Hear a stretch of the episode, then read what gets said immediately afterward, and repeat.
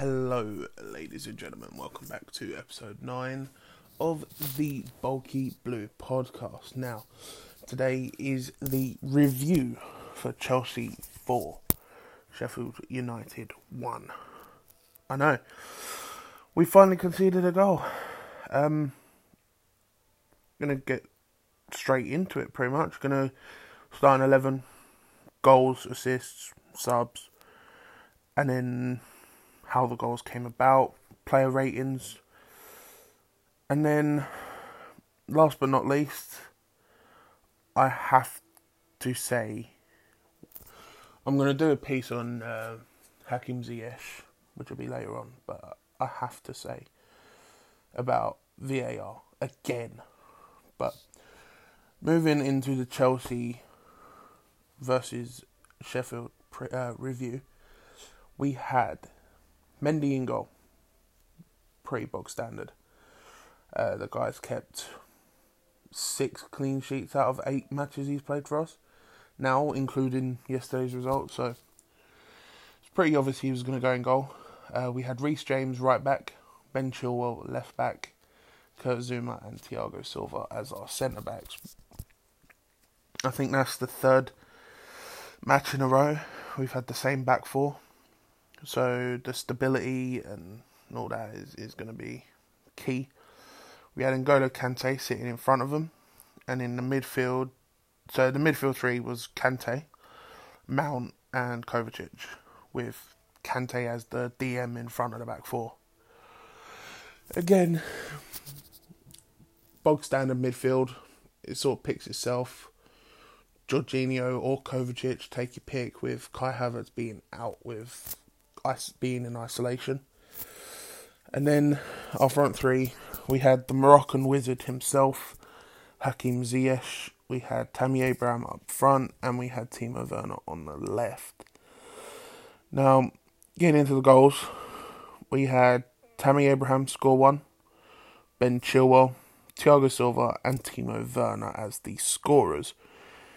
We had uh, Tammy getting an assist from Kovacic, we had both Chilwell and Silva being assisted by Ziyech. And Werner, it wasn't really an assist, it came from a pass from a Sheffield player.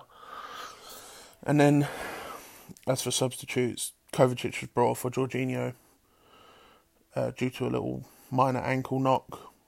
And then in the 71st, and then Werner came off, I think it was, for Olivier Giroud and it was obviously after his goal, and his goal was in the 80th minute. Um, so o- overall, I mean, to start with, we started slowly. Um, first 10, 15 minutes, we couldn't string a pass together. They were pressing us. For the first 15 minutes, they looked up for it. It is as simple as that they looked like they wanted it more than we did. And then in the ninth minute, they got 1 0 up. Um, it, so they, they had a series of corners, and the first two they crossed into the box, so which we dealt with, not a problem. And then the third one, we we switched off thinking they were going to whip it into the box again, but they played the short corner and then it was piss poor marking, but Sand- Sander Berge takes a shot, and on his way, David McGoldrick he flicks it past, uh, flicks it and then puts it in the corner past Mendy. Um, there's nothing Mendy can do about it. We weren't catastrophic defensively we initially switched off from the what we thought was going to be a cross, but then we actually turned it up again and actually woke up. But ultimately, you just got to credit good play. It, it was a good it was a good shot. It was a good finish from McGoldrick, and he must love playing against Chelsea.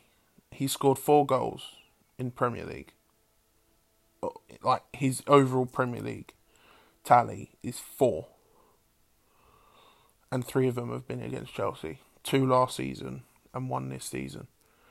The only other goal he's scored, I think, was against Arsenal. And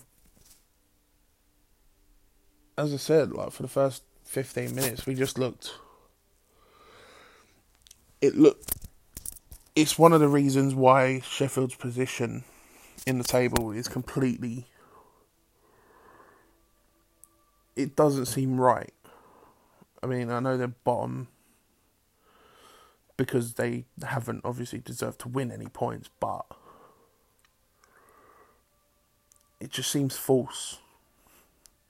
You can see there's something there ready to click, and when it will, they'll be fine.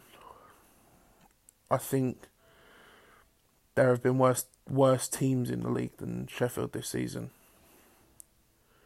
Mainly Fulham, West Brom. They they are the main two, right? Who knows? Brighton have been pretty poor as well, but I, I do think Sheffield will be fine. But moving on, in the twenty third minute, we started picking up our passing, and we move out to the right hand side, and Ziyech gets the ball. He's about five steps away from the halfway line, maybe a bit further in, like into our opponent's half, and he just plays an absolutely incredible pass over the top of their left back into the path of Kovacic's run. Kovacic gets into the box, cuts it back, and Tammy Abraham, he miskicked it, but it went in the bottom corner. 1 0. And when even when you got strikers that don't connect the ball properly but still put it in the net, it it makes for a very good good problem in a way. Because you know that as soon as he starts hitting them properly, they're going in. Even more than they already are. And Tammy, he's having a good season. He's he's gonna be tough to take out of that role.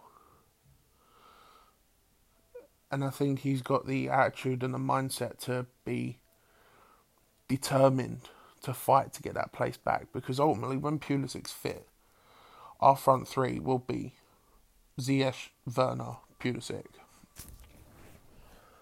And Tammy needs to fight to get that place back and the way he's playing. Granted, yes, Werner is scoring a fair few goals, but you never know.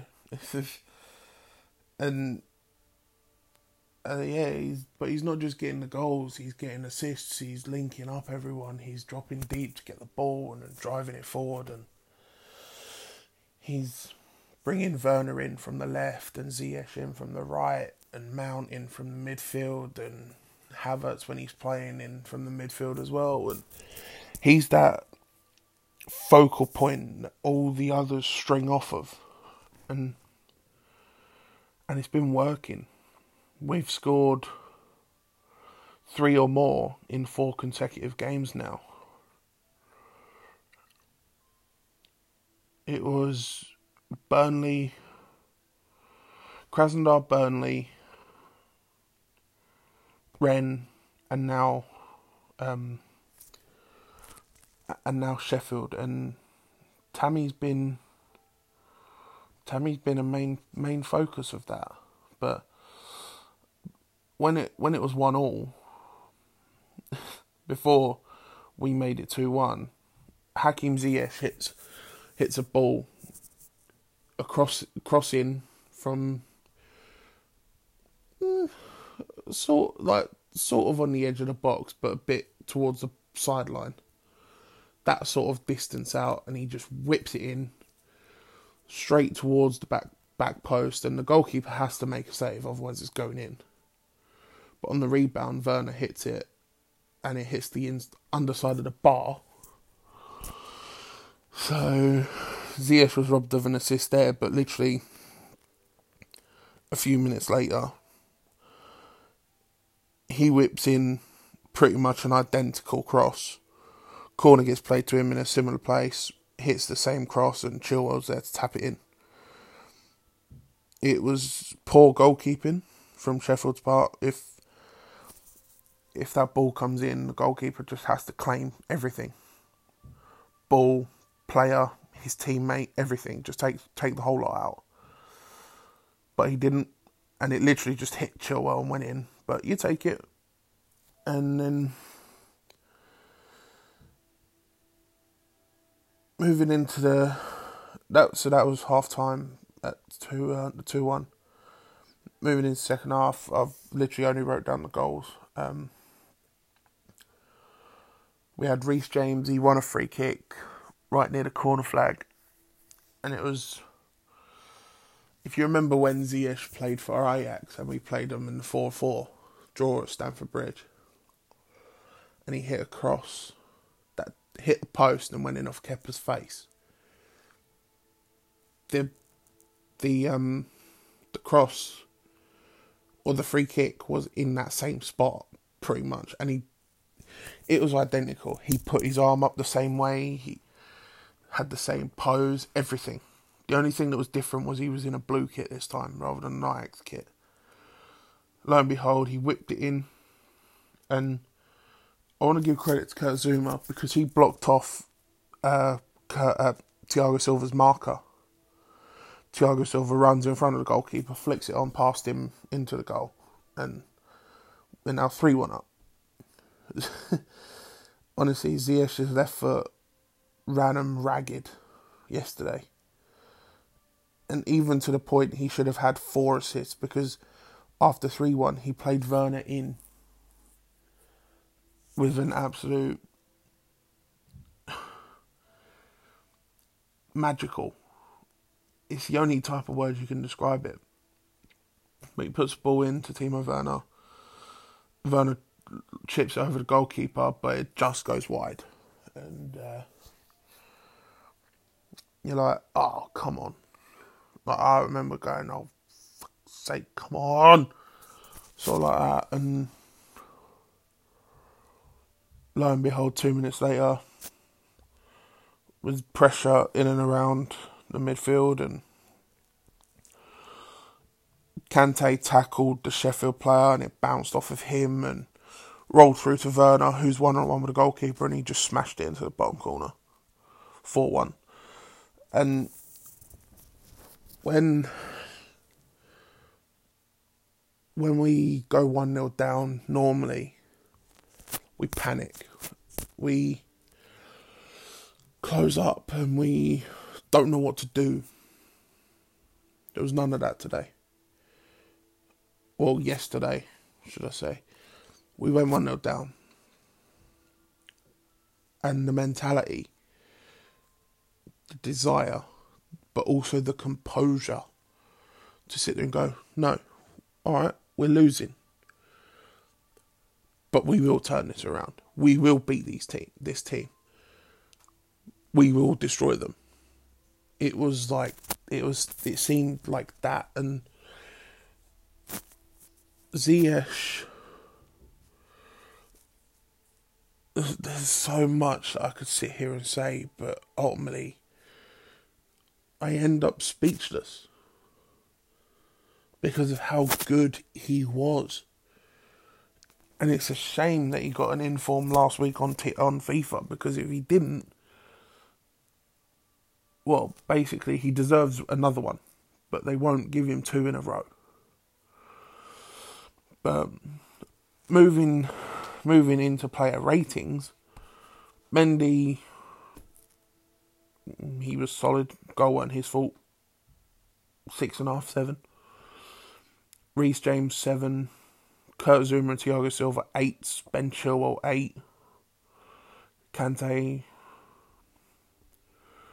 You know, I'm not give. I'm giving everyone. Everyone an a seven minimum. Tammy I'll give an eight. Mount are given eight. Ziyech is getting a ten. Just, just straight up, Ziyech is getting a ten out of ten performance. He was so so good.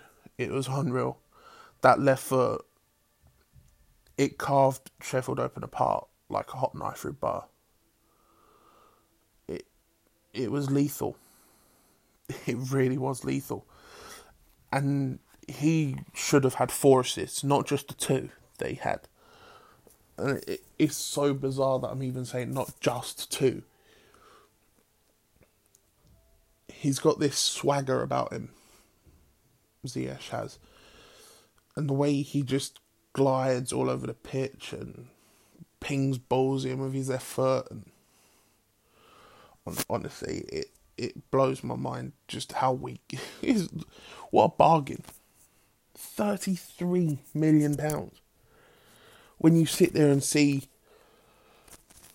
well, even our own our own buys when we've bought Danny Drinkwater for forty million, when we've bought Bakayoko for forty million,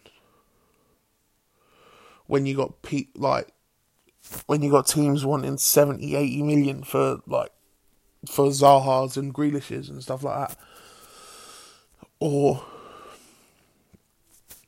or you can just look abroad and get them typically for a fair bit cheaper. Like we we bought Werner for forty nine million. A striker that lethal, if he played in England or was English, you're looking at hundred plus. It it's ridiculous the inflation we put on players, but ultimately you sit there and you go, okay, we'll go abroad, we'll get Ziyech for 30 odd million, and then he'll come to the Prem and he'll absolutely destroy people. And ultimately, he has done. He has been immaculate since he's been playing in the Premier League. And it's taken him a little bit longer to get in because of injury, but now that he is in, again, I feel sorry for players like Hudson Odoi because I don't think Hudson Odoi's put a foot wrong this season. He came on against West Brom when we were 3 0 down and he changed the game. But only when you've got a player like Ziyech who can do what he does and the efficiency that he does it and the lethal, leth, lethality. Basic, basically, how many goals we will get from Ziyech being on the pitch, whether it's him scoring or mainly assisting, it's going to be hard for players like Hudson Odoi to get in the team. And on one breath, it's a shame because Hudson Odoi has the potential to be a world class player, but as it stands, the here and now, I mean, Hudson Odoi's got a few good role models to look up to in terms of wingers.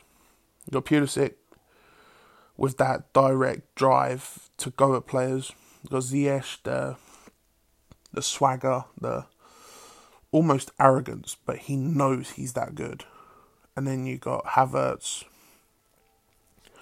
who can play on the wings, and the way he just glides effortlessly around the pitch, and it's he's got a load of names that he can look up to and learn from. Ultimately, that's why I think Thiago Silva is going to be an important buy as well. Like he's already proven it, but the way he can nurture players like Tomori, Zouma into that leader and organize not just for this season, but give them that organization to be them type of defenders for years to come outstanding business. It really is. But I've got to move on to ultimately the big, biggest talking point again for the weekend, and it's VAR. Again, it's in the headlines for the wrong reasons two big decisions this weekend, and one was in the Man United game, which ultimately it didn't matter because Man United won anyway. But the second one was in the Leeds game, versus Crystal Palace, and that that decision was horrendous. It cost Leeds. It could have cost Leeds points. What I say it could have. It if the goal was given, it could have changed the game completely. And then Leeds wouldn't have been beaten for one. So so I'll get into the Man United one first. Um,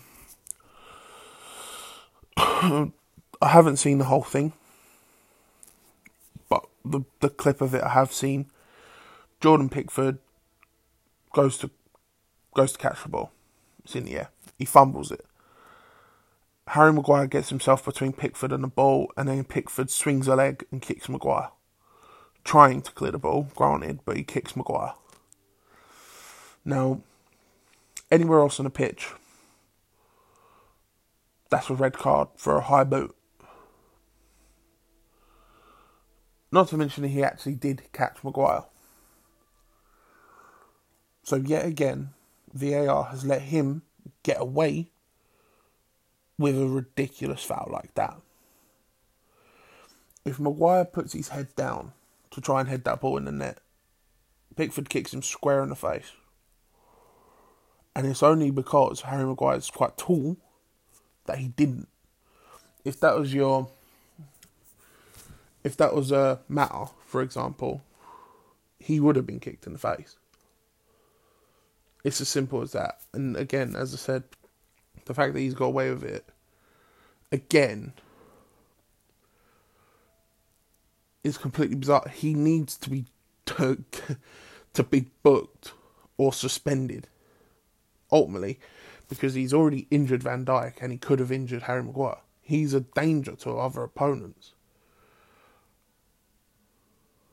And of course, people are going to sit there and joke around on on social media and go and put up clips of like UFC fighters getting knocked out with kicks with the caption of Pickford whenever he sees a 70 million plus centre back. And alright, the caption and the videos are quite funny when you put them together, but when you look at it in context, it's dangerous. It needs to stop.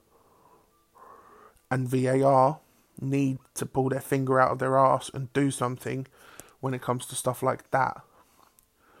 However, when it comes to offsides, how the fuck they ruled out Patrick Bamford's goal when Leeds were 1 0 down against Palace. How the hell they ruled out that goal when his hand was offside is beyond me. The FA ruling says if your head, your body, or your legs are offside, offside is given. You cannot be offside if your hand or your arm is off. Bamford's running through on goal. Right.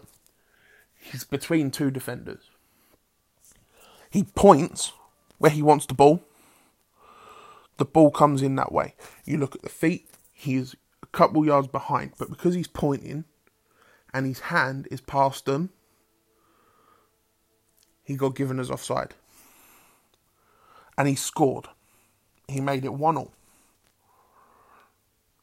He made it 1 0. VAR looked at it for God knows how long. See his hand was offside and disallowed the goal. And then a minute later, Palace got up the other end and scored to make it 2 0 when it should have been 1 0. It's bullshit. It's utter, utter bullshit.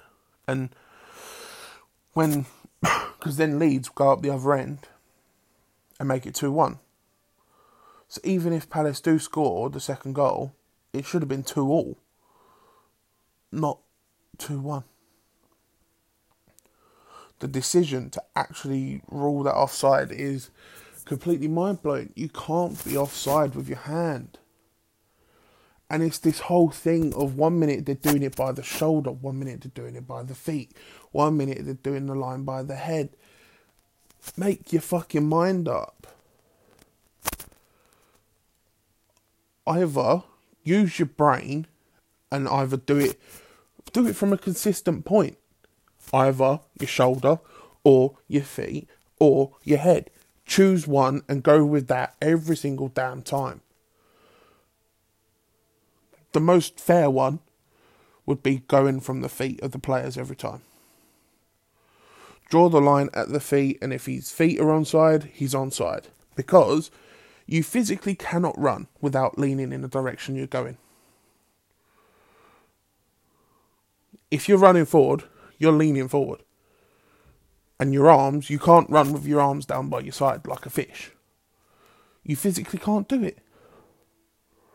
And the fact that he's been given offside because he's pointing where he wants the ball. Leeds got robbed of a perfectly good goal. And if that goes in, that's one all.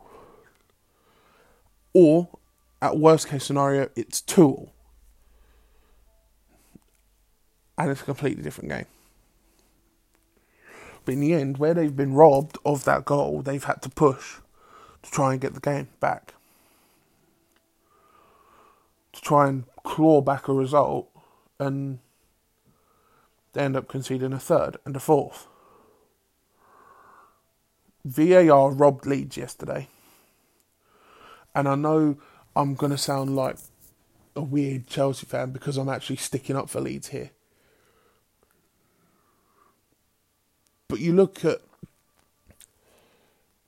you look at other decisions that have been given that Leeds get slagged off for. Like the prime example was Villa a couple of seasons ago. Leeds did nothing wrong. Villa player fouled, fouled yet Pontus Jansson, went down injured. Leeds played on and scored the goal and then the Villa players started because they wanted the ball kicked out of out of play. And then Bielsa, being the sporting, the well, just the genuine sportsman person that he is, told these players to give them the goal back.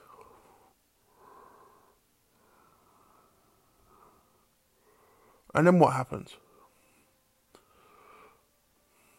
All they get is nothing but shit. Spygate don't don't get me wrong, I love Lampard to bits, but what he did, what they did, was nothing wrong. The guy who was supposedly using, who supposedly spying, was on public property looking in. Nothing wrong with that. If you're on public property and you can see, you got every right to look. He did nothing wrong. He wasn't trespassing. He wasn't hiding in a bush like Lampard said, but guess who paid the fine anyway? Bielsa. Who then turned around in a press conference and basically turned around and said that I don't need this spying bullshit to get my results done. Bielsa did. But then who gets consistently shafted by bullshit VAR decisions like this one. But not just VAR decisions, other agendas. Leeds do. And I don't know why. Bamford scored, as I said, a perfectly good goal yesterday. And the fact that it's been ruled out. Well, it's either one of one of two things. Either the referees or the officials are completely incompetent and can't do their job properly, in which case they shouldn't be doing it. Because let's be real here, it's not the technology's fault, it's the officials using it.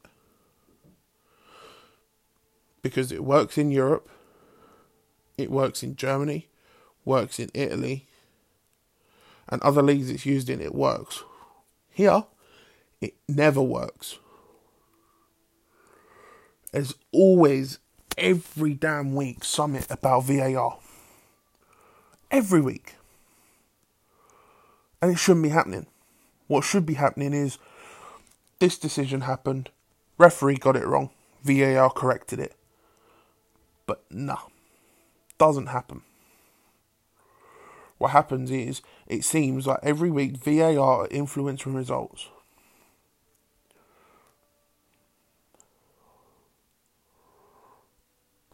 And it's